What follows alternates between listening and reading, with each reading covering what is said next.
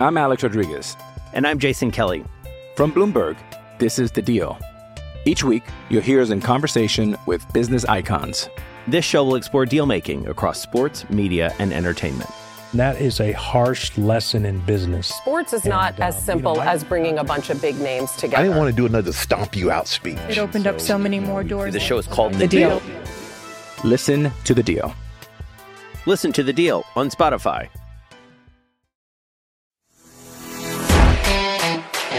What's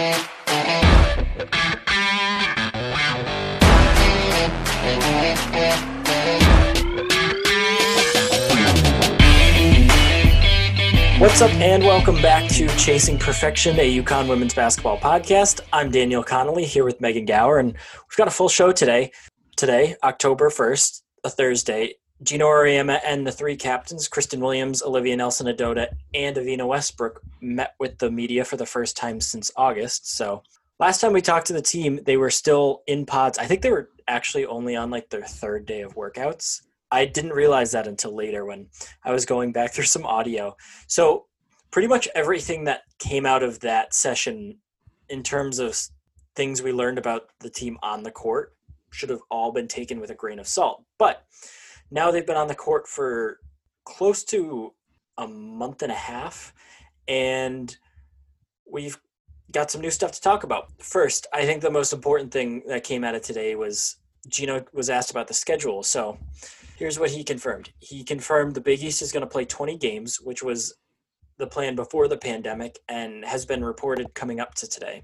I think the most interesting thing he said was that in terms of non conference play, their games with Baylor, Notre Dame, South Carolina, Tennessee, and then the Mohegan Sun tournament with Quinnipiac, Mississippi State, and Maine are all still on. And when he said that, he basically just meant that nobody's canceled it yet, which I think was a little open ended and misleading just because I think as conferences start to figure out what their plans are going to be, that's going to start to push out non conference games. So Geno said that those are still on the docket. I would be surprised if all of them happen. I know we talked about this last podcast. What are your overall impressions with the scheduling news? Yeah, I think, I mean, like you said, it's still kind of up in the air, right? As these conferences start making conference decisions, then everything else will start to fall into place. I mean, I think it's exciting that we're seeing that we're going to get a full Big East slate. Um, that's like, you know, 20 games on the schedule. When there's this many question marks, it's just nice to know that you've already got 20 games. Um, and then in terms of the non conference games, I think it's reasonable to expect that. I mean, some of those are still going to get played. And a team like UConn, like all those teams are not going to want to kick UConn off their schedule. They're going to want to keep UConn on their schedule. So hopefully UConn will kind of have some choice in what they can make worth there. I think, you know, even if they just play like the Baylor and the South Carolina ones, those are going to be the two kind of key ones, I think. I mean, Notre Dame should be better than last year, and Tennessee is always a decent program, but I think, you know, getting those kind of top two games in would be what I would just hope we get to see. If we just had 22 big or 20 Big East games in those two games, I think I would be satisfied with that. Yeah, honestly, even before Geno mentioned all this, I was kind of thinking that they should just push Tennessee off to 2022 or even like 2023, just push it to a date where there's going to be fans because honestly, in my opinion, there's no point in playing that game if you're not going to have fans. That game was pretty much scheduled for the fans. It's a charity fundraiser, so I think some portion of the ticket sales were supposed to go to the Pat Summitt Foundation or there was some tie-in with the Pat Summitt Foundation, and obviously last season the atmosphere at the XL Center with Tennessee was phenomenal. I think it would be a shame that Tennessee wouldn't get the same thing in their home arena. So I don't see any harm in just delaying that a couple years, especially because they don't have any series lined up going into the future. And then, yeah, I think the Notre Dame series has really lost its appeal until the Fighting Irish prove that they're a good team otherwise and that there's still some sort of rivalry because half of the Notre Dame rivalry was Geno and Muffet McGraw going back at each other on top of there being really competitive games but if that one got delayed for a year especially this year again with no fans because that's such a big component of it and in the first year of Niele Ivey's tenure I think I would be fine with that. But yeah you got to keep the Baylor and South Carolina games on just to give you a test that you're not going to get in the Big East. And I think maybe something that could work would be having a bubble type setup where UConn just hosts those three teams and on a Monday they play Baylor and then on a Wednesday or a Thursday they play South Carolina and you add in a fourth team into that mix. Maybe even bring in Notre Dame. And each team gets two games. They all play high level opponents and they're in a quasi bubble where they don't have to quarantine coming in and out if they can test in before they come in because I remember when UConn football was talking about having to travel. Obviously, this governor's travel restrictions are a major factor in the what UConn can do with traveling. But I think the teams were going to be given some permission where if they tested before they came and were all clean, they'd be allowed to come in. So if something like that could happen, but yeah, I think the non-conference season isn't going to be what we're used to and especially with 20 big east games i think if you can just get the top teams and just push the rest to other years or just forget about them for this year i think that would be pretty much ideal yeah i agree with that and then i guess there's still some possibility that that you know mohegan sun tournament gets held as well i think we've heard a lot on the men's side about kind of what's happening with all these tournaments and haven't really heard much on the women's side so hopefully as all the men's days start to get ironed out, we'll start to hear more on the women's side about you know how they're going to move forward with some of those and where they can play them. Right. Well, as David Benedict said in a story a couple weeks ago, they're not going to set up all these tournaments for the men and then just not do right. anything for the women. That's definitely a Title IX violation mm-hmm. somewhere. and also with the specific tournament that UConn's in, it's already supposed to be at Mohegan Sun. You have three teams in it from New England, so maybe Mississippi State gets bumped. Maybe they can still come in, but of all the tournaments to run, that one's probably going to be the easiest to pull off. So I would be surprised if something like that didn't happen. And if anything, it sounds like that's going to be what kicks off the season because what are the dates for that? That's is that I think that starts November 28th if I'm not mistaken. Yeah, I think it was a like Thanksgiving, you know, feast week tournament. Um, I think we're starting to see some of those, at least in the men's side, kind of get pushed into early December. But it should be kind of one of the things that kicks off the season. Agreed. Yeah, and today when Geno was talking, he made a comment about the season starts October 28th, but it's two months away, and I think he meant to say November 28th. and if it was November 28th, that's the date that lines up with the Quinnipiac game against Mohegan Sun. So, assuming Geno was correct and the season starts November 28th, it honestly sounds like that tournament might be a go. Breaking news here on Chasing Perfection. that would be excellent. And especially if they can get Mississippi State in there. Mississippi State's probably a top 10 program this year. That gives them a real test right off the bat. So would be great to see that kind of go on as planned. Also, just obviously Vic Schaefer's not there anymore, but mm-hmm. that's a nice little storyline to start the season off with. You get a nice home state rival that you've only played once recently, and then the team that ended probably their one of their best chances at winning a national championship where they didn't in Geno's tenure. So that would be a really fun weekend.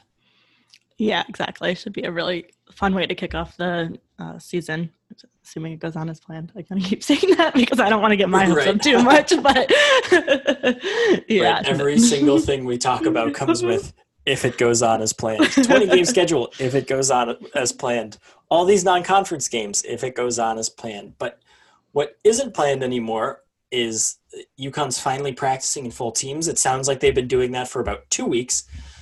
I think one of the more interesting insights we got was that obviously the freshmen are going to take center stage in this season because there's six of them and there's only five returners. But what I noticed when Geno was talking today, he wasn't cutting the line between the freshmen and the older players. He was talking about seven newcomers today when you add in Evina Westbrook and then four original returners. So maybe I'm looking into it a little too much, but I wonder if maybe Evina Westbrook is behind Christyn Williams, Olivia Nelson Ododa, Anna Makurat, and Aubrey Griffin so far, just if she's getting tossed in with the newcomers in quotes.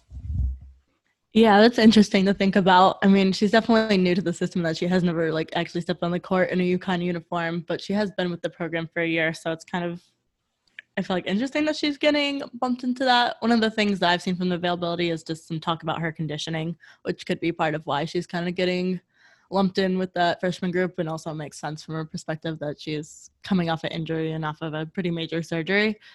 Um, so I guess it'll be interesting to kind of see how that develops and where she fits in in this rotation. Right. Well, especially considering if Christyn Williams to be trusted, which I can't imagine a player that speaks her mind more freely than her.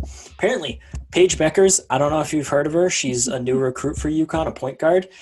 Apparently, she's pretty good. So this is what Christyn Williams had to say about Paige today. Paige is really good. She's special. First of all, she's a very consistent shooter and she can see the floor really well. She's one of those passers that it shocks you because you didn't even see them open and she saw them, and then it's an open shot. She's a floor general. I'm really excited to play alongside her. I know we've kind of gone back and forth about how much can we expect about Paige out of Paige, but it seems like she's coming along pretty quickly, and I think the fact that she's already impressing Christyn Williams as a floor general, and she points that out, is going to go a long way to her being part of the plan to replace Crystal Dangerfield. Yeah, I would agree with that uh, very much on the like team of like trying to temper my expectations because so much pressure for like an 18 year old. But I mean, to see the players kind of starting to say all this stuff about her, not just like all the hype from the media that Paige has had since she's kind of hit the spotlight in her high school career. I think it's exciting to see it. Um, I mean, obviously, Christyn speaks her mind quite a bit. And so if she kind of says that Paige seems like she's kind of ready, that's a really good sign for this team. It's just good to finally hear something about these players as basketball players in a college setting because like I said, the last availability, they had basically been on the court three days. So, of course, all the upperclassmen are going to say that the freshmen look good because they're trying to impress early on, but you've had a pretty good amount of time in practice. And Geno admitted they're taking it slow and they're not doing anything too in depth. But at the same time, Christyn Williams isn't is a guard. It's not like she's a center that isn't used to passing the ball. Christyn Williams could probably play point guard if they really needed her to. Yeah, so the fact that she's saying Paige is seeing lanes and passing opportunities that she isn't, that's really impressive for anyone. And then I also specifically asked Christyn about Aaliyah Edwards because to me, she's honestly the biggest mystery in this freshman class because Mir, we heard pretty much from the time she committed. She's super athletic and she's going to be an Aubrey clone. And then Piath, we heard, yeah, she's going to be a project. And Nika, she's a pass first point guard. Aaliyah Edwards has literally played for the Canadian national team already. Like, I feel like that gets way glossed over. And she's six three what was really interesting with Aaliyah is that Christyn compared her to Napheesa Collier. She said she's one of those players that can play on the outside, but she flourishes more on the inside. Napheesa Collier is maybe the most underappreciated player in program history, but that's huge praise. Yeah, I mean, um, as soon as I saw that quote, I was super excited about about watching Aaliyah Edwards play for this team. I mean, I think anyone that ever listens to me talk about UConn basketball knows that I like love Napheesa Collier. I think she's insanely good. um, but yeah, so to hear that she's kind of like figured anyway is super exciting. Um, and I think what also what Christyn said about her defense is exciting to hear. I think that's one of the things transitioning to the next level, whether it's high school to college or then college the WNBA that players tend to struggle with the most is catching up on the defensive end. Um, so to hear that she's there, probably because of her in national team, like for this team. From what we've seen of how Geno, oh wait, you cut out. Oh, were you still going? Because it went totally like blank for me. Um, I set up. I've just I think what Christyn said about her, or Aaliyah Edwards on the defensive end is really exciting too, because it kind of sounds like she's already pretty mature on that end. And I think when you look at players going to the next level, whether whether that be high school to college or uh, college to the WNBA, that's one of the hardest transitions to make. Players tend to take a little bit to kind of catch up on that end of the floor. So to see that she's kind of already there, probably from her experience playing with the Canadian national team, is really exciting for this team. Right. And what we know about Geno is that he's pretty much criticized every single player he's ever had on their defense. So that's pretty much his number one thing with a player. If you can play defense, you're probably going to earn minutes on the court. We saw that with Aubrey Griffin last year, even though she did add a lot on the offensive end, and especially rebounding. Her defense is what got her on the court. So if Aaliyah Edwards can already be a really good defender on a team last year that was really good on defense and rebound, where I think they're a little thin. We can go back to our freshman rankings. I still think Paige probably is the most impactful freshman this year, but I don't know that Aaliyah is going to be super far behind her. I think she, I think people are kind of sleeping on her, and she might even be in contention to be one of the better freshmen in the country. Yeah, I mean, I would agree with that, especially because she's going to kind of plug a hole that UConn has, right? They lost um, Napheesa now two years ago, but they lost Megan Walker as well, who kind of played that small forward role, um, kind of at the four. So it's a big hole for them that they need to kind of find someone to plug into. And she seems like if, you know, I'm just taking this off of Christyn's word, but like if she's really already at that level, she's going to be a good player to kind of plug in in that front court. See, the thing that makes me trust what Christyn is saying is we're going to jump on down to Piath. she obviously praised every single one of them, but she didn't really mince words with Piath. She said, quote, she has a lot of work. She said, quote, she has a lot to work on, but once she can have her footwork and stuff down, you know, the regular freshman stuff, she'll be really good. She's been watching Liv. Liv's been mentoring her basically. She's been doing a lot of work with CD. So uh, it sounds like Piath is pretty much exactly as advertised. She has a lot of size, but she's really raw, and it might take her a year, maybe even two years, to be anywhere near an impact player because she still needs to get the basic stuff down. But I thought just that part of Christyn's spiel about all the freshmen is that it's not all positive, and she does admit that.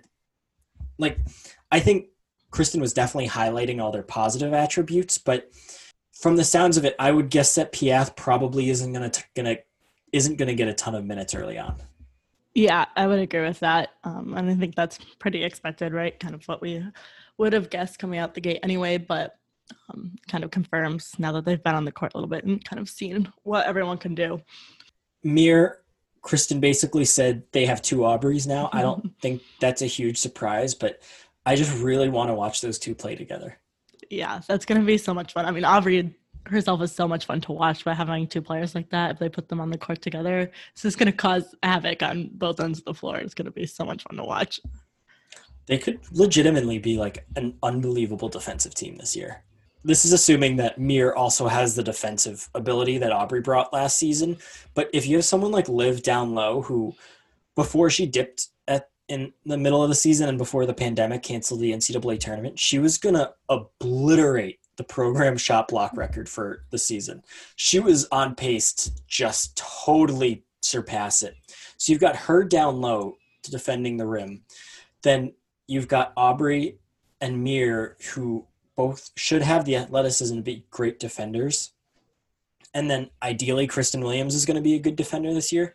You're only really losing Christyn, Crystal as a defensive player last year. I don't think, as the WNBA has shown, Megan was ever going to win defensive awards, Megan Walker. So I don't really think losing her is going to hurt them defensively. So you're pretty much taking a team that was already really, really good defensively and adding some pieces that could make them elite yeah, it's going to be a lot of fun to watch. I feel like it's not something you usually associate with like UConn teams. Not that there haven't been teams that are excellent defensively, but they're usually just so good offensively that you don't even think about the defense that much.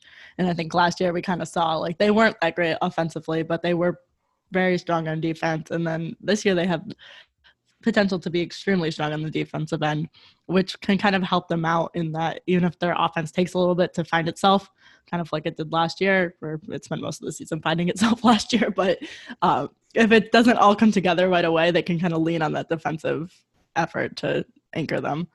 Right, for sure. All right, so we're gonna get to the last two freshmen. Christyn said Nika's passes are crazy good, which she kind of came in as a pass first point guard, so I think that was expected. And then Autumn Chassion, she said Autumn can shoot lights out, which is what her dad said about her. Obviously, can't take a parent's word exactly about their kid, but seems like that holds up true. So if you can remember, do your freshman rankings that we did on either the first or second episode change based on Christyn Williams' word? Yes, because I'm pretty sure I did not have Aaliyah Edwards second, probably because we just hadn't heard that much about her. But I feel like, yeah, she has to be in that second spot right now, just off of everything that Christyn Williams has said and I'm trying to remember what else I did. I want to say I probably had Mir McLean second, so I would just drop her down to third, and then everything else would probably stay the same from there. Um, where, I still where'd you think, Piath? I think I had her fourth, and I think I would still keep her there. I just think like the size just gives her an advantage. Um, in some, you know, some lineups it'll just make a lot of sense. Some of these bigger teams, if it might take a little bit of a while for her to get there, but I just think also the guards are just so deep. So I feel like she has more of a potential to make an impact over Nika. I think I'm gonna flip flop. I I actually don't remember who I had fourth and fifth, but I know I had Paige one, Aaliyah two, and Mir three. I think I'm actually gonna move Nika up to four because she's a European player. I think the expectation should probably be that she's gonna be ready for the college game like Anna was, and I think Anna's struggles were more mental than her being actually a capable basketball player at the college level. And I think there's a spot for her if she can be a really good passer on this team. I don't think that's a role they've really had recently just because there hasn't been anyone that's fit fit it. But I think she's still going to find her way into minutes, even though that backcourt is really, really crowded. Especially since, again, I've said this a few times, but I just really don't have a lot of confidence in Evina's knees. I think she, if she can stay healthy, I think Evina is going to be a perfectly good player for UConn. I don't know how good she can be, but I just really worry about those knees and the fact that she's needed all these surgeries. At a certain point, I think you start to have chronic issues, and I hope she doesn't. But you could also just use Nika as a way to hold Evina to a pitch count, keep her on a minutes limit, make sure she's not playing too much. Whereas last year, Geno was trying to keep Crystal's minutes down, and he kept saying over and over during the beginning of the season that he wanted to keep Crystal's minutes down, and they really didn't have anyone that they could put in there to comfortably replace her. So maybe Nika can just fill the void of Evina when she's on the bench just to keep her minutes down. So I think I'm going to move Nika up to number four. Got it. That makes sense to me. It is a good point about her knees, and you know, we don't really know where they stand, but it could be something that causes issues. So trying to limit her minutes might make her more effective for this team. Just then, if she's playing less minutes every night, she might end up playing more minutes this season than she would if she's playing a ton of minutes game in and game out. Right. Like I think a good way to use her would be at the beginning of the season. I think it would be good to get her a lot of minutes so that she can kind of shake the rust off from not just not playing competitive basketball for so long, but the fact that she missed most of last season just in practice. And then obviously the pandemic kept her off the court and her knee rehab. So I think if you can give her a lot of minutes, help her get back into the flow of basketball and get comfortable. And then when you get to the middle of the season, or even the early middle, you kind of start to taper that down and then you keep her minutes lower there, especially when you get into Big East play where odds are you could start all five freshmen and they'd win by 15 and then when it starts to get to the postseason, AAC tournament, NCAA tournament time, I think then you can start to push her minutes up and obviously don't just jump her from a low number to a high number, but work her way up so that she's going to be ready to be a 25, 30, 35 minute player once the postseason starts. On, that's what I would do. I don't think Geno's looking for advice, but if he is, those are my thoughts. yeah, I'm sure he's got some kind of plan in mind. You don't win 11 rings without some form of a plan. So he's probably not looking for our advice, but. this is unrelated, but Geno actually had a really interesting quote that I don't think I've heard him articulate it in this way, or he was asked if this is normal, if it started to feel normal with the students back on campus and with the full team practicing what he said was basically my only concern is how does this impact winning? So if people ask me a question, I ask them, what's that got to do with winning? If it impacts winning, then I worry about it. If it doesn't, then there's nothing I can do about it. Which I I don't know. Maybe I've just not paid attention when he said something like that, but I find it really interesting that especially in this time and as a Patriots fan, obviously Bill Belichick is the master of blocking out the noise and do your job, but I find it interesting that Geno's talking about the only thing that he worries about is winning, which obviously when you have 11 national championships and I think they have like 50, 50, 5-0 conference titles. So when you win that much, you have to have that sort of mindset. But I thought it was really interesting just to hear him actually say it out loud. Yeah, because I mean, even though they've been winning for so long, like obviously this year is just so much different than anything in the last 50, 60, however many years he's been at UConn. So, um, yeah, I don't know. It's interesting. Yeah, for sure. All right, so we're going to go into an ad break, come back, and then start talking about the women's basketball landscape this year. Hey, it's Kaley Cuoco for Priceline. Ready to go to your happy place for a happy price? Well, why didn't you say so? Just download the Priceline app right now and save up to 60% on hotels. So, whether it's Cousin Kevin's Kazoo concert in Kansas City, go Kevin, or Becky's Bachelorette Bash in Bermuda, you never have to miss a trip ever again. So, download the Priceline app today. Your savings are waiting. Go to your happy place for a happy price. Go to your happy price, Priceline. And we're back. So this past week, ESPN put out its first way too early women's basketball rankings for this season. UConn comes in at number four. Megan, is that fair? I think it's fair. I think in general, when I like look at this list, I'm just like, there's every team on this list that's in the top like 10 has a bunch of question marks. So UConn has a lot of question marks, but so does South Carolina, so does Stanford, so does Baylor, so does everyone else. So to me, it's kind of like, okay, here's your top nine. When I look at this list, I think the top nine are right in general. I just think where they all fall, that it's going to change a lot during the season. Yeah, I think four is fair. I don't think you can put a team that's going to rely on five freshmen very high in the rankings, even though it's UConn. So four feels about right. I think South Carolina is a pretty easy number one, even though I've made my feelings about the program pretty mm-hmm. clear. I'm not super concerned about them, but I think they are a pretty clear number one. I wonder if Dawn Staley is going to try and get a trophy for this one.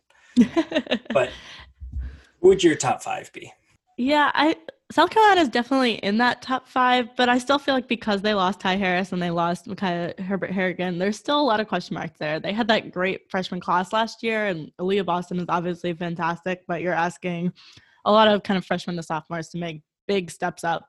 Um, but I do still think they're in that top five. I also have Baylor in that top five as well. I think they lost Lauren Cox, which is a huge loss for them, but they kind of they two years ago had that really really good freshman class as well that had a lot of strong front court players. Um, I think it, it's going to be easier than people expect for them to replace Cox, and then adding DiJonai Carrington, the transfer from grad transfer from Stanford, kind of gives them that point guard role that they need. They seem to be on this now, I think, like three year trend of grad transfer point guards, but it seems to be working well for them. So I'd have them in that top five as well, and then UConn in the top five. The other two is where it gets tricky. Um, I don't know. I kind of have UCLA up there, and uh, people that have listened to me talk about women's basketball in general know that I'm kind of like high on UCLA a lot. But I do think that they're kind of a program that didn't lose that much. They lost Japreece Dean, who was their point guard, senior point guard, but she didn't have an excellent season last year. And they've got some kind of younger talent that stepped up later in the season. And then Michaela Onyenwere is probably like if you're putting a list of a short list of players to be the number one draft pick next year, she's definitely on it.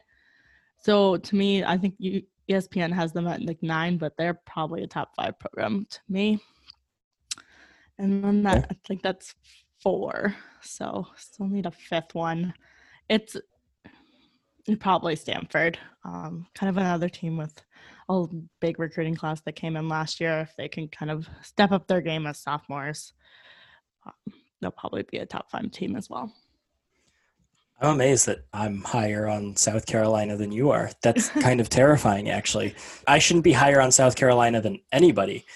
Okay, so give me a team who you think is underrated coming into this year. It doesn't have to be a top five team. Okay, well, I already talked about UCLA, so that, that would be one. But I would also say Arizona because if you're making that short list of players that um, are gonna could be a number one draft pick, Aari McDonald's needs to be on it too. And uh, Arizona was like kind of sneaky good last year. They don't they were near the top of the Pac-12 in a year where the Pac-12 was extremely strong. Um, and they kind of return a lot of play pieces as well. So I think again we're going to see a kind of strong basketball on the West Coast, and Arizona's the sneaky one in there as well. You know what I've noticed about Arizona is that you never hear anything about them as a women's basketball program, but I feel like pretty much all UConn's 2022 targets, or at least players that have had UConn on their list in the class of 2022, have also had Arizona. and it's a little weird to see UConn and Arizona on the same list, especially when like Baylor, a lot of times Stanford, Notre Dame, all those perennial power teams, and then also Arizona.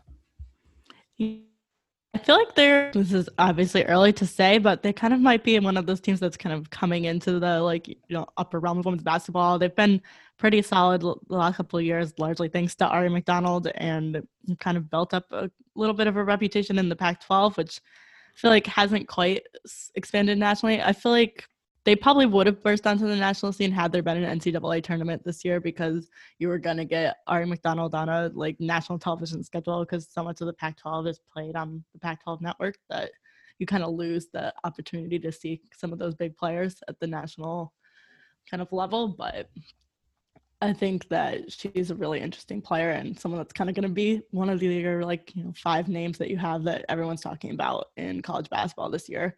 So they're kind of coming up there and obviously people that are getting recruited are probably a little closer to everything that's going on. So not surprising to me that they're she's or that we're starting to see arizona on some of those lists.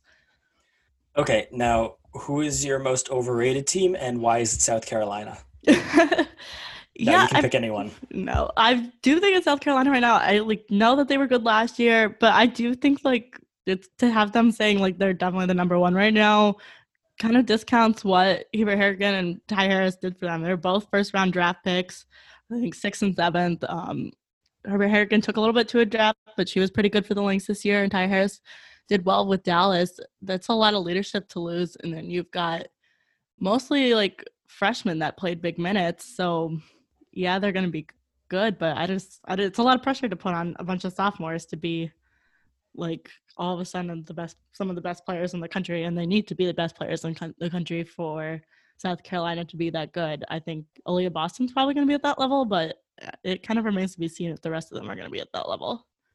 Right i think we just saw this past season that players that are really talented and are going to be really good college basketball players like Christyn Williams can have really good freshman seasons and then can struggle as sophomores development isn't linear so I think yeah, I think you're right that it's a lot to ask to rely that heavily on that young of a group, especially a group that is completely unproven on a national stage. Yeah, they had some big wins. I guess you can call the win over UConn a big win when they should have won that game by as much as they did. But they don't have any postseason experience really. They've never played in do or die games in the NCAA tournament. So I think they could also get hit with the bright lights and be a little starstruck if they end up in those positions when as Geno always says as players get older eh, the weight that the older players used to shoulder when they were freshmen and sophomores now it's going to be their turn so it'll be interesting to see how they respond to that who would your number two overrated team be since we've already talked about south carolina yeah going well, jumping way down the list, but Notre Dame at 20, they Notre Dame has done nothing in the last year to deserve to be on a top 25 list. They're on the top 25 list because they're Notre Dame, but I they need to show something in the beginning of the season to deserve to be on a top 25 list. They lost to a Pitt team who had what, four wins? Yeah, like it, it's like I know they were missing a lot of pieces last year with injuries that they are getting back this year theoretically, but it's they just they lost so much after that national or the national championship runner-up team with the you know five players that went to the WNBA, and last year was just like horrible. There's no way to a nicer way to put it. Like they were bad. they were so bad. They were legitimately a bad team. Like if UConn lost five games, people would be lining up to try and fire Geno. Notre Dame was so so bad that no disrespect to Niele Ivey, but it's going to take a couple of years for them to be able to build back up and get back into being really just a perennial top 25 team. I don't think they're going to be able to make this jump this quickly because, yeah, they were missing a lot of players, but a lot of the players that were responsible for the team being this bad are coming back. Obviously, they can improve, but the responsibility fell on a lot of these players last year and to expect them to go from being that bad of a team to suddenly competing with the best teams in the country is absurd yep totally agree um, the other one I'll throw in there too. You didn't ask for another one, but I'm going to give you one anyway. Uh, would be Maryland at number 12. Maryland just lost so much between players that they graduated and then uh, transfers this off season. I'm not really sure what's left there I, from reading this. There's not much. So it's another team I think that's really benefiting from their name with the plays on this list. I don't think there's any program in women's college basketball, and like I exaggerate a lot on this podcast, but Mm-hmm. I'm actually serious. I don't think there's a program in women's college basketball that's more overrated than Maryland. Their resume really, really, really isn't that strong. They have one national championship, right? Mhm. And Yeah. they went to the Final Four in 2015, and then 2016. No, no, no, 2017. Two years later, I remember they were the number two seed with UConn, and everyone was talking about, ooh, UConn's going to have to get through Maryland again in order to get to the Final Four after Maryland gave them a tough run, and Maryland lost in the Sweet 16. Like, I don't know. I, I just think it's such an overrated program that really, really never threatens UConn. Uh, I mean, they've definitely had some good players come through. There's some excellent players in the WNBA that have come out of Maryland, but agreed they've never been the kind of program where they get grouped in with this like elite group, right? That like of you know the UConn, Stanford's, Notre Dame's, South Carolina's, et cetera of the world, but they don't have really the success that backs that up. Okay, you just made me think of this, but let's rank tiers. So, ranking the overall program as they are, you can use both history, but where they are today should factor into it a little more heavily. So, give me your women's basketball tiers, and I don't know, maybe go 10 teams deep, whatever you feel is right. Obviously, UConn's in a tier by itself, so Yeah, we can that's what I was start like two or three tiers below them. yeah, I was gonna say UConn is all out at the top, but yeah, I mean your next tier to me is Notre Dame. It, despite where they are right now, I like believe that they'll be back in a couple of years at a pretty elite level. So you're Notre Dame, Baylor. I think that's my only two that I'm putting in that tier. I think I have to Really, drop not Tennessee. Oh, sorry. Well, for me, t- the thing with Tennessee is they used to be so good, but where have they been for years at this point? Is Right. Yeah. Well, it's like I said, you should weigh the modern stuff now, but historically, there's no one better than Tennessee. That's fair. So That's- I think I would also put them in that tier because it's not like LA Tech, where LA Tech had a good run in the 80s. Tennessee was relevant for a long time. And if you think about it, it was basically the end of Pat Summitt's tenure and then one bad coaching hire that's kept him down. So I think we'll really see what kind of program is with Kellie Harper. Okay. All right. That's fair. So Tennessee can go in that tier as well. So Also, I just want to talk about Baylor a little bit since Mm-hmm. you mentioned them. You have them in that tier, right? Hmm So uh, Baylor, I think, is probably the most perennial underrated program in the country. Like Baylor is an unbelievably successful program, and I feel like people give them their due to a certain degree. But up until this year, I think it was back to like 2007, the number one team in the final AP poll every single season was either UConn or Baylor not Notre Dame, not South Carolina until this year, not Tennessee, and before that it was Duke, surprisingly. but Baylor was pretty much the number two team with UConn that entire time, and they have three national championships, which puts them third all time, higher than Notre Dame. I think I think Kim Mulkey's program doesn't get talked about enough. They're unbelievable and unbelievably consistent too, which Notre Dame hasn't always had. Yep, I would totally agree with that. I think for some reason it kind of feels like it gets swept under the rug that they have been consistently one of, if not the best teams in the country year after year. Um, and yet they still don't get kind of that level of respect for it, which is interesting. Okay, so you've got UConn in tier one. You've got Notre Dame, Baylor, and did you put Tennessee in there? Yeah, yeah, I'll put Tennessee. Okay. We've got them in like tier. Uh, I'll call that tier four because they don't deserve to be next to UConn. Who do you have in tier five? Tier five, you've got Stanford. Mhm. Um, I think South Carolina has to go in there as well. And then, Mm. um, I have thoughts, but I'll let you continue. okay. Who else? I'm struggling here. I feel like, yeah, it's. I'm struggling with who else even goes at that level before you take another step down. I feel like the other teams that like need to be talked about at some point in this conversation are probably Maryland, Duke, but I don't think they're we're at that level yet.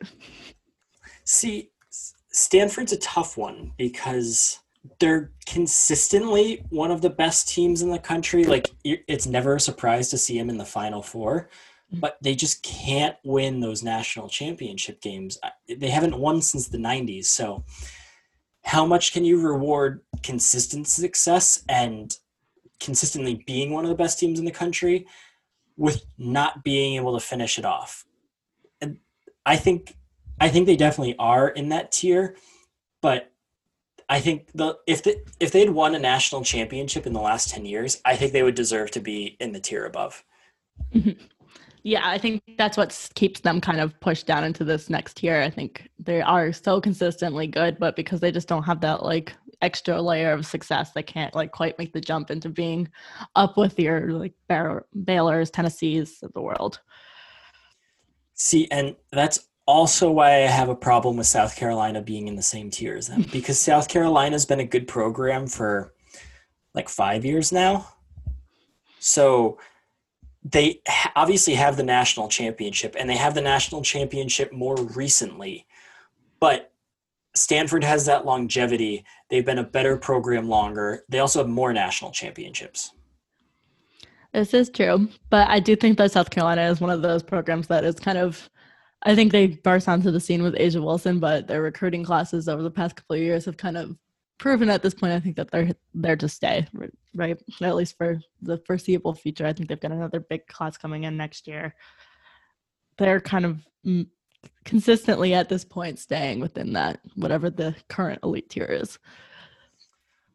I'll accept that argument, but I still have them in the tier for me below Stanford. So then we're getting on to who do you have under Stanford and South Carolina? This is where I feel like it starts to get tricky because there's like who's successful now, who's been successful.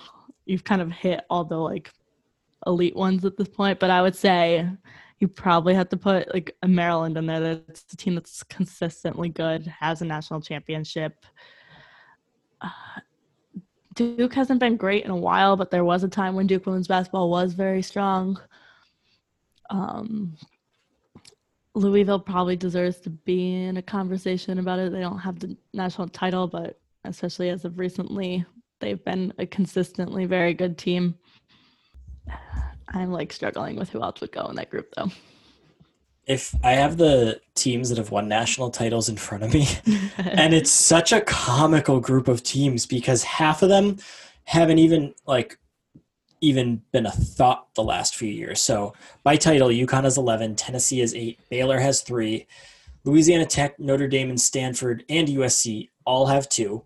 And then the ones are just a wild place. So Maryland won it in 2006, North Carolina in 1994, Old Dominion in 1985, Purdue in 1999, South Carolina in 2017, Texas in 1986, probably the weirdest national champion of the last decade, Texas A&M 2011, and then Texas Tech won it in 1993.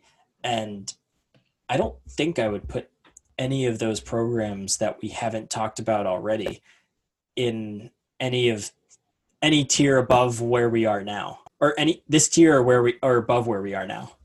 Yep, I totally agree. I think they're kind of all a lot of the you know the older championships. Just, you could point to a player on some of those teams that explains where they came yeah. from, but yeah, there's no one that's kind of had sustained success. Period. like yeah. right. So I think I would throw in whatever number tier we're on now. Okay, so I think it would be easier to name them. There's the UConn tier. Then I would say the generally perennial national championship contenders that have a couple rings with Baylor, Tennessee, and Notre Dame, even though Tennessee's kind of fallen off that recently. Then I think below that you have the good program, the really good programs that have won that have been consistent. So Stanford, South Carolina. I think below that I would throw a large group of teams that kind of fluctuate. They have pretty good teams, but they generally don't break through for national championships. So like Maryland, Louisville, I think Duke would be fair to put in there. Texas has had some solid teams recently. Um, I think Oregon is fair to put in there. I think even though they've been around recently, I think they're proving that they're going to be a program that sticks around even without Sabrina Ionescu. I think they'll kind of get kickstarted by her the way A'ja Wilson did so with South Carolina. And uh, am I missing? I feel like I'm missing someone in that tier, but I, I think that's kind of where I would, what I would call that one, and who I'd throw in there. Yeah, I would agree with that. It seems like the fair group. I I hesitate a little bit on throwing Oregon in there, not because I don't think that they will. They just haven't like aside from Sabrina, they haven't fully proven it yet. And I mean, obviously they Oh, got sure. the chance to win a national championship this year, which would have been probably enough to throw them into that tier. But um, I'm just interested to see what happens with them. And they've got good recruits coming in, and there's really nothing that should make it so they don't continue to be really good. But just need to see it first. For sure. And then I think there's an honorary tier of programs that used to be really good that aren't anymore. That's basically occupied by LA Tech and Old Dominion. Some of the like original women's basketball pro- and Rutgers. I would actually put Rutgers in there too. They have a national championship. Shout out Chris Dailey. All right, so those are your women's basketball tiers. We're going to go to an ad break now and we're going to close up with some WNBA talk. I'm Alex Rodriguez. And I'm Jason Kelly. From Bloomberg, this is The Deal. Each week, you'll hear us in conversation with business icons. This show will explore deal making across sports, media, and entertainment. That is a harsh lesson in business. Sports is not And, as simple you know, as bringing a bunch of big names together. I didn't want to do another stomp you out speech. It opened up so many more doors. The show is called The deal. Listen to The Deal. Listen to the deal on Spotify. And we're back. So last time we podcasted, the WNBA playoffs had just started. We had made some predictions. Now, WNBA finals are getting ready to go. It will be the two top seeds, the Seattle Storm and the Las Vegas Aces. I think that's pretty much what we expected, but both teams took a little bit of a different route to get there. The Storm swept the Minnesota Lynx, and the Las Vegas Aces, shout out to them. I was rooting for them needed a let's just say what it was. They needed a choke from the Connecticut Sun to get to the finals. The Sun really should be in the finals right now, but they're not. So let's start with the Seattle Storm because obviously they have some pretty hefty UConn connections, and those UConn connections are the ones that got them into the finals. Yeah, of course. We've got obviously Breanna Stewart, Sue Bird, and Morgan Tuck on that team. I think, I mean, a lot of it comes down to Breanna Stewart and being the kind of the anchor of that team. The, they haven't released first team all WNBA yet, but I'm assuming she's going to be first team all WNBA. Um, basically, third in the voting for MVP. Kind of the biggest anchor of that star team, and she's been phenomenal down the stretch of these playoffs for the um, Storm. And then to close it out, Sue Bird as well had a fantastic game. I actually think in that game, I think it was the final game of that series. It was like UConn players accounted for over half of the points in the game between Stewie, Sue Bird, Napheesa Collier, and Crystal Dangerfield. It's insanity. Like four players account just in general, four players account for half the game's points is pretty nuts. But the fact that they're all UConn players, I mean, Geno said it today. He can sit back every single season and watch some of his former players compete for championships. It's just unbelievable. Yeah, no, it's crazy in that game. Especially, it was crazy. Credit to my mom for that stat because she sent it to me, and I was like, "Oh, where'd you read that?" She's like, "I looked at the box score," and I was like, "Oh." but yeah, um, really impressive play from all of UConn's players, kind of in the playoffs in that series. We can talk about Napheesa Morrison after when we're done talking about the Storm. But even Sue Bird had a great series, which I think was really positive to see for the Storm. She battled injuries all season long, so to see her looking healthy for kind of their semifinals finals run is a good thing for Seattle. So, since it's 2020 and anything can happen, the Storm aren't guaranteed to win the championship. But what type of apocalyptic event would need to happen for that not to occur? I feel like Breanna Stewart has to get hurt for it to not occur. Like I think that's like the only thing. If like Stewie's not on the court or like the rest of the team gets injured or something, but I will be shocked, especially now that the Aces have lost Dearica Hamby. Like for the Storm not to win the title would be very surprising to me. I don't know. I just don't think. I think we saw Vegas struggle with Connecticut quite a bit, and I mean a lot of credit to Connecticut for that because they were very good, except for the last half of that game five. But I think Seattle's probably going to run away with this. Just to go slightly off topic, because we're not going to talk about them much, but I know I was rooting for Las Vegas for certain reasons, but uh, Curt Miller is honestly such an underrated coach. He might be a dark horse to be like the best coach in the WNBA. They never should have gotten to the conference finals, but or not the conference finals, but the WNBA semifinals, mm-hmm. and they almost got to the finals despite not having Jonquel Jones, despite Alyssa Thomas barely having her arms connected to each other. Like it's the fact that they got this far, especially after the start they had, is insane. And Curt Miller deserves a ton of credit. Agreed. He is phenomenal. I mean, they started the season 0 and 5 and then were literally one possession away from making the finals. Absolutely insane. I mean, Connecticut is hopefully going to get Jonquel Jones back next year and probably be on track for another finals appearance. But yeah, he's been phenomenal. And I mean, this is not a Maryland bo- podcast or a Sun podcast, but we have to give Alyssa Thomas some credit because it's just crazy what she did kind of down the stretch of those semifinals with a dislocated shoulder on top of her already like t- partially torn labrums. The fact that she was able to like come out and play those games just is absolutely insane. Meanwhile, like I roll my ankle and I like don't want to go for a run. So like clearly a different type of person. But so the storm went through the Minnesota Lynx as we mentioned earlier. What were your impressions though from Napheesa Collier and Crystal Dangerfield's first playoff series? Yeah, so I'll talk about Crystal first. So I think Crystal struggled a little bit in the playoffs. Um, she didn't quite look as great as she did all season, but honestly, there was a lot of pressure on her and the team in general just to get through. I think she did get better as the series went on. Um, so mm, I think that was positive to see, but still overall, like a phenomenal season for her. And then Napheesa, like I can't say enough about how good Napheesa has been this season and was in the playoffs. I feel like probably my like favorite moment or well moment collection of moments from the playoffs was that first game of the Seattle Minnesota series, which by the way, like Minnesota did almost win that game, probably almost entirely thanks to Napheesa Collier. They were uh, like last second prayer shot from sending it to overtime. So um, really impressive game from Fee. And I think the funnest part about that was watching her guard Breanna Stewart literally all game long. And then the last quarter of that game, Napheesa really put the team on her back and she blocked every single one of Stewie's shots in that last quarter. it was insane, but also like really exciting to watch because I feel like people, at least on my Twitter feed, were starting to recognize like, okay, yes, Napheesa Collier is in this like tier of players, right? Like she's one of the best players in the league.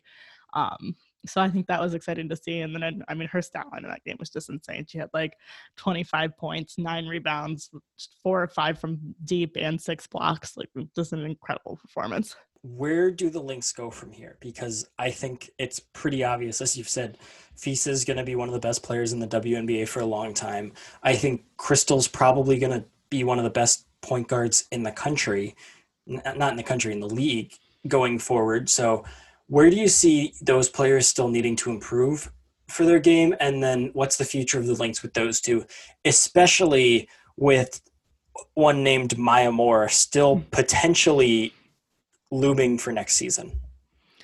Right. I think the biggest thing with Napheesa's game is her outside shot, which we've kind of seen start to come in in these kind of down the stretch of this season. She's been hitting it pretty consistently from three. I think she's actually at like over 40% from deep for the season. So as more she adds that to her game and hits more threes, I think that's gonna up her ability to score more points, which I think is kind of one of the things that's holding her back from being in that like MVP type conversation. But well, I think that's one thing for Napheesa. And then Crystal, I think it's just gonna be like, I mean, you were just thrown into the game from college. It's your first year, but she's gonna get used to the defensive end more and just like playing against more experienced point guards in college, you know, everyone has kind of the same amount of experience as you do. Whereas obviously now she's playing in like a series like this against Sue Bird, who's just like so smart with the ball because she just has so many years of experience behind her. But um, it'll be kind of interesting to see how, the her game develops as she goes, just gets more experience under her belt. But for the Lynx, I mean, obviously this year they played without Sylvia Fowles for most of the season, without Maya Moore, and are generally very young core players and were much better than anyone expected them to be. So if you take that young core players, which is theoretically going to keep getting better, and then add back in a healthy Sylvia Fowles, who's if healthy, probably one of, if not the best centers in the league. And then you added, if you added back Maya, which is just obviously a game changer for any team, the Lynx are going to be really, really good. Yeah, I mean, it's just scary to think of how good that they could be with the team they have now. But the fact that just Maya Moore is hanging, I don't think I would be so surprised if Maya Moore doesn't play basketball again. Just it seems like the her stepping away from basketball, a huge piece of that, even though it wasn't the entire part, was to free Jonathan Irons. And now that that's accomplished, I think she'll be able to still do her philanthropy work and her social justice work during the off seasons. I don't think she's going to be a player that's going to play overseas anymore, especially with the new WNBA CBAs. It's only a few months in the summer. I think she is eventually going to come back to basketball because, as Geno pointed out when she announced she was sitting out this year again, he said he called her and he told her, You realize that basketball is the reason you have this voice. And the further you go away from not playing it, the less of a stature you're going to have. And she said, I know. So I think she is eventually going to go get back to playing basketball. And it's going to just be so much fun watching those three play together. Just not necessarily three eras of UConn, but definitely three pretty distinct players from some different times. So I want to play a game around FISA, but we're going to come back to that in a little bit because first I want to just finish up with the WNBA playoffs. The Phoenix Mercury got knocked out they had three chances with the game on the line in the series, and Diana Taurasi didn't touch the ball a single time. Correct me if I'm wrong on that, but come on, like. yeah.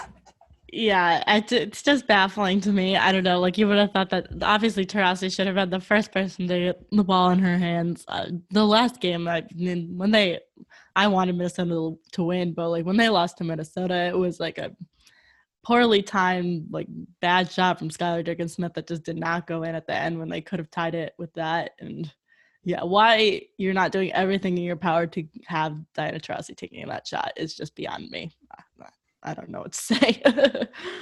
yeah, I, it's we talked about this on the regular UConn pod with the Celtics and Kemba Walker, but it's like these players have a, such a great history of hitting tough clutch shots to keep series alive or to win games, like obviously the defense is going to make those players like Diana their first priority, but they're Diana Taurasi for a reason. Just give them the ball, and if you're going to lose, lose with Diana Taurasi. There is no shame in doing that, but you can't lose a series not giving her the ball once. That is just totally unforgivable. Sandy Brondello is way too good of a coach to let that happen. Yeah, I just, especially the game against Minnesota, I just don't, I just don't understand that last shot because it wasn't a good shot from Skylar Diggins Smith. I could see giving Skylar Diggins Smith. I mean, she's also a great player the ball. She had a good look and was open, but that wasn't the case. So it just, yeah, none of it makes any sense to me. But Diana Taurasi yeah. has now lost. Was that make two single elimination games?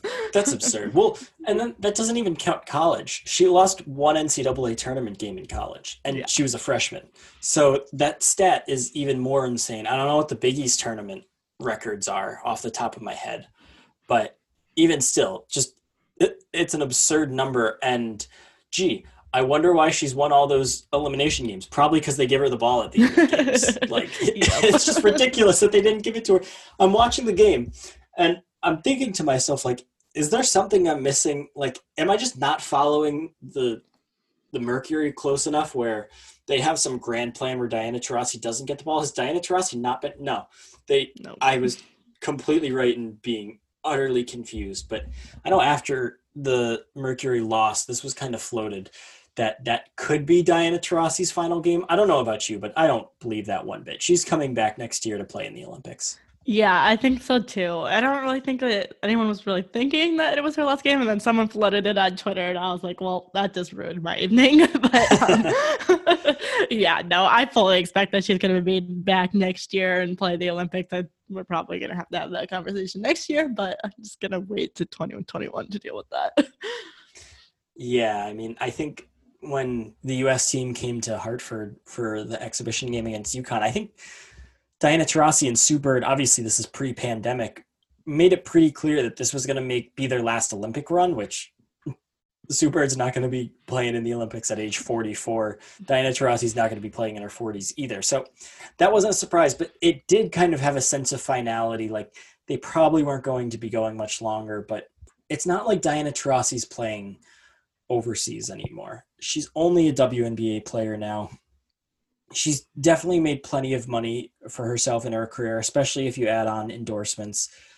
She doesn't I don't think one year, especially to win another gold medal, which they're basically guaranteed of. No one beats the US national team. She's such a competitor that I don't see her stepping away with one more thing that she has in her grasp to win.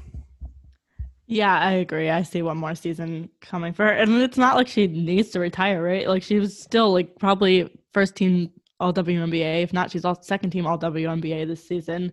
Like one of the best guards in the league still, and uh, still after all this time. So there's not like she's like starting to come down from being a great player or anything like that. So I fully expect that her and Yancy Bird will be back next season.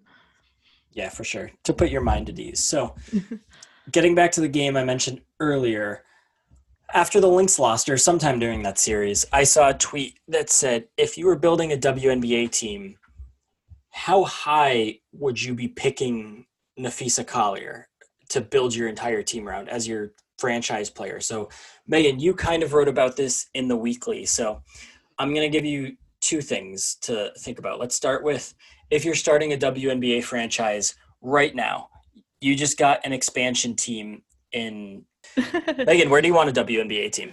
Huh. Let's see. Um, I feel like Portland, like Oregon, needs one. Good one. Okay, that was going to be my pick. Go Timbers and Thorns.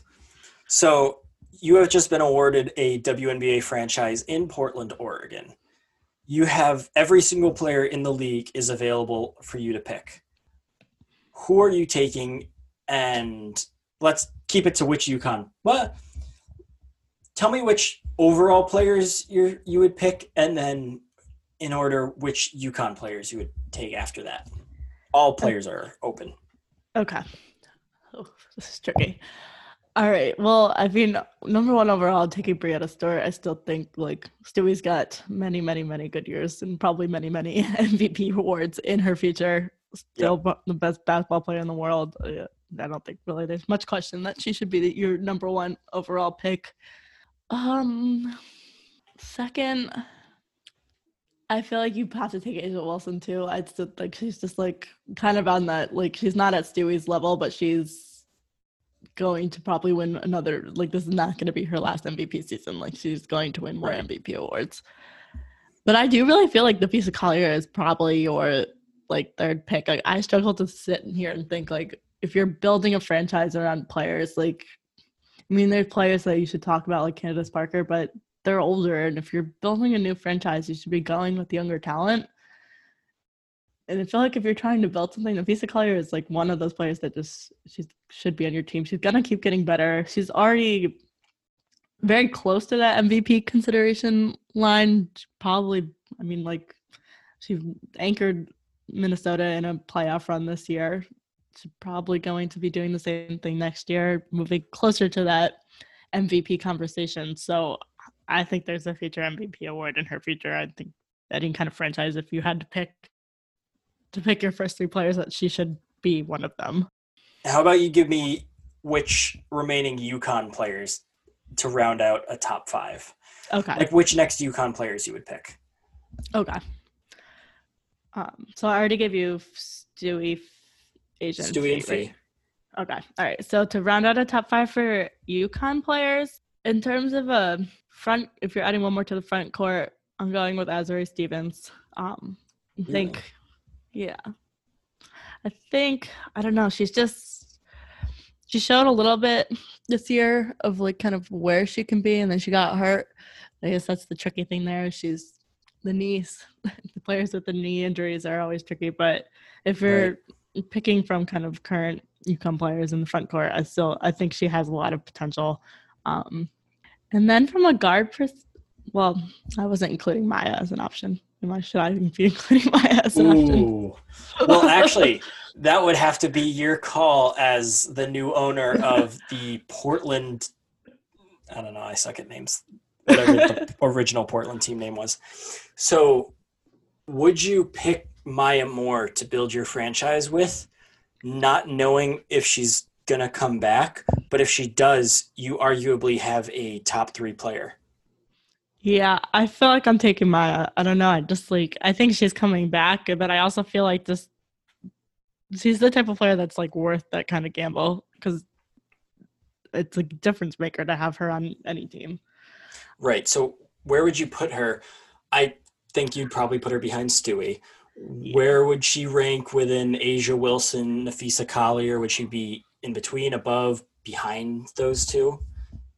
Oh, it's so tricky because you've got the gamble of does she come back and what level does she come back at? But That's another piece of it. Yeah. yeah, I think I put her right behind Fee. I people may have issues with that, but I don't know. I still think I would take Napheesa first. I just think you know what level of Napheesa is at right now, and it's already so high, and it's probably going to keep going up. I I feel like Napheesa just people will take offense to that because Napheesa gets underrated so much, but like I think she's part of that tier of UConn players that's like that elite, small elite group of UConn players that has been that good is Napheesa is part of that group. So because That's you fair. already know what level she's at, I think I put her ahead of Maya right now. That's fair. Okay. So let me change the scenario now. Imagine 2021 season, pandemic still happening. They're going to do another bubble in Florida, but the rules are changing so that every single player is going to be out of contract for the bubble. So you can pick anyone, but you're only going to have them for this one season and you want to win a championship. Which UConn players would you build around? Because now Diana Taurasi and Sue Bird come into the picture. Yes. All right. So we've got five UConn players. You're saying you want to win a championship?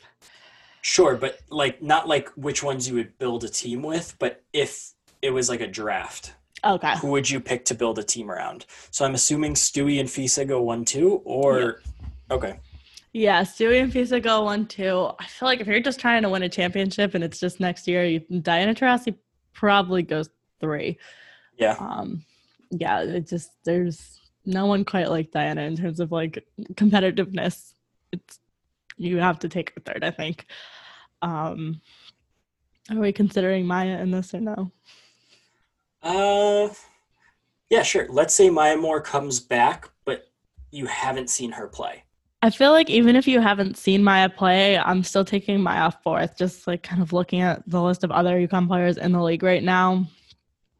Even if she's not at like Maya Moore before she stepped away level, she's still going to be one of your better options. Um, so I think I would take Maya fourth. So that leaves me with one more.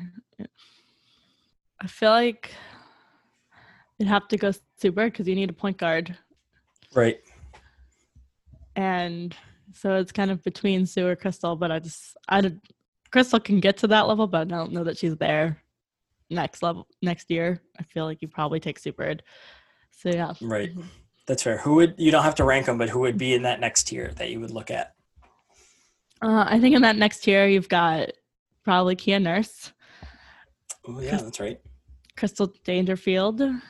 Um, after the season she had this year, Bria Hartley should also be in that next tier. And then um, I think Azurá Stevens as well. I feel like you're missing a big one in here. I feel like oh, Steph Dolson should be in that next tier too. I don't, didn't include her. Is that who you were thinking? No, I Okay.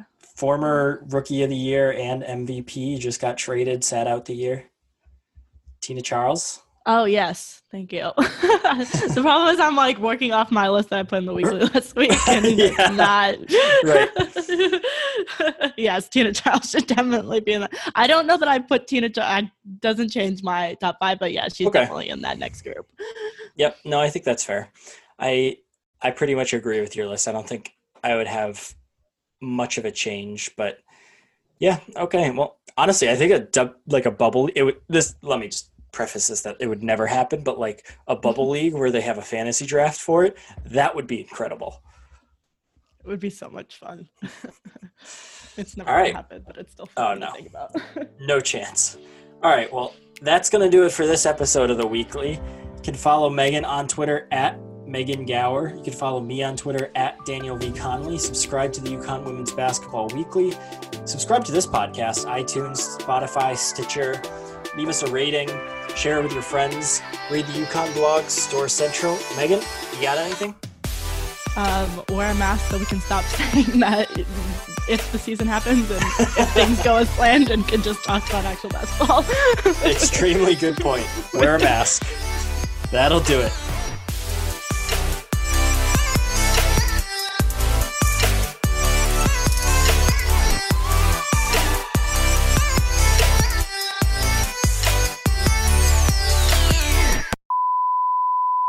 Sorry, I just got a really weird text that popped up on my screen, and I'm really. no worries. Uh, it was just we will have fresh sheets on the bed, and then like the the preview uh, popped out. Oh crap! Sorry. What was I saying?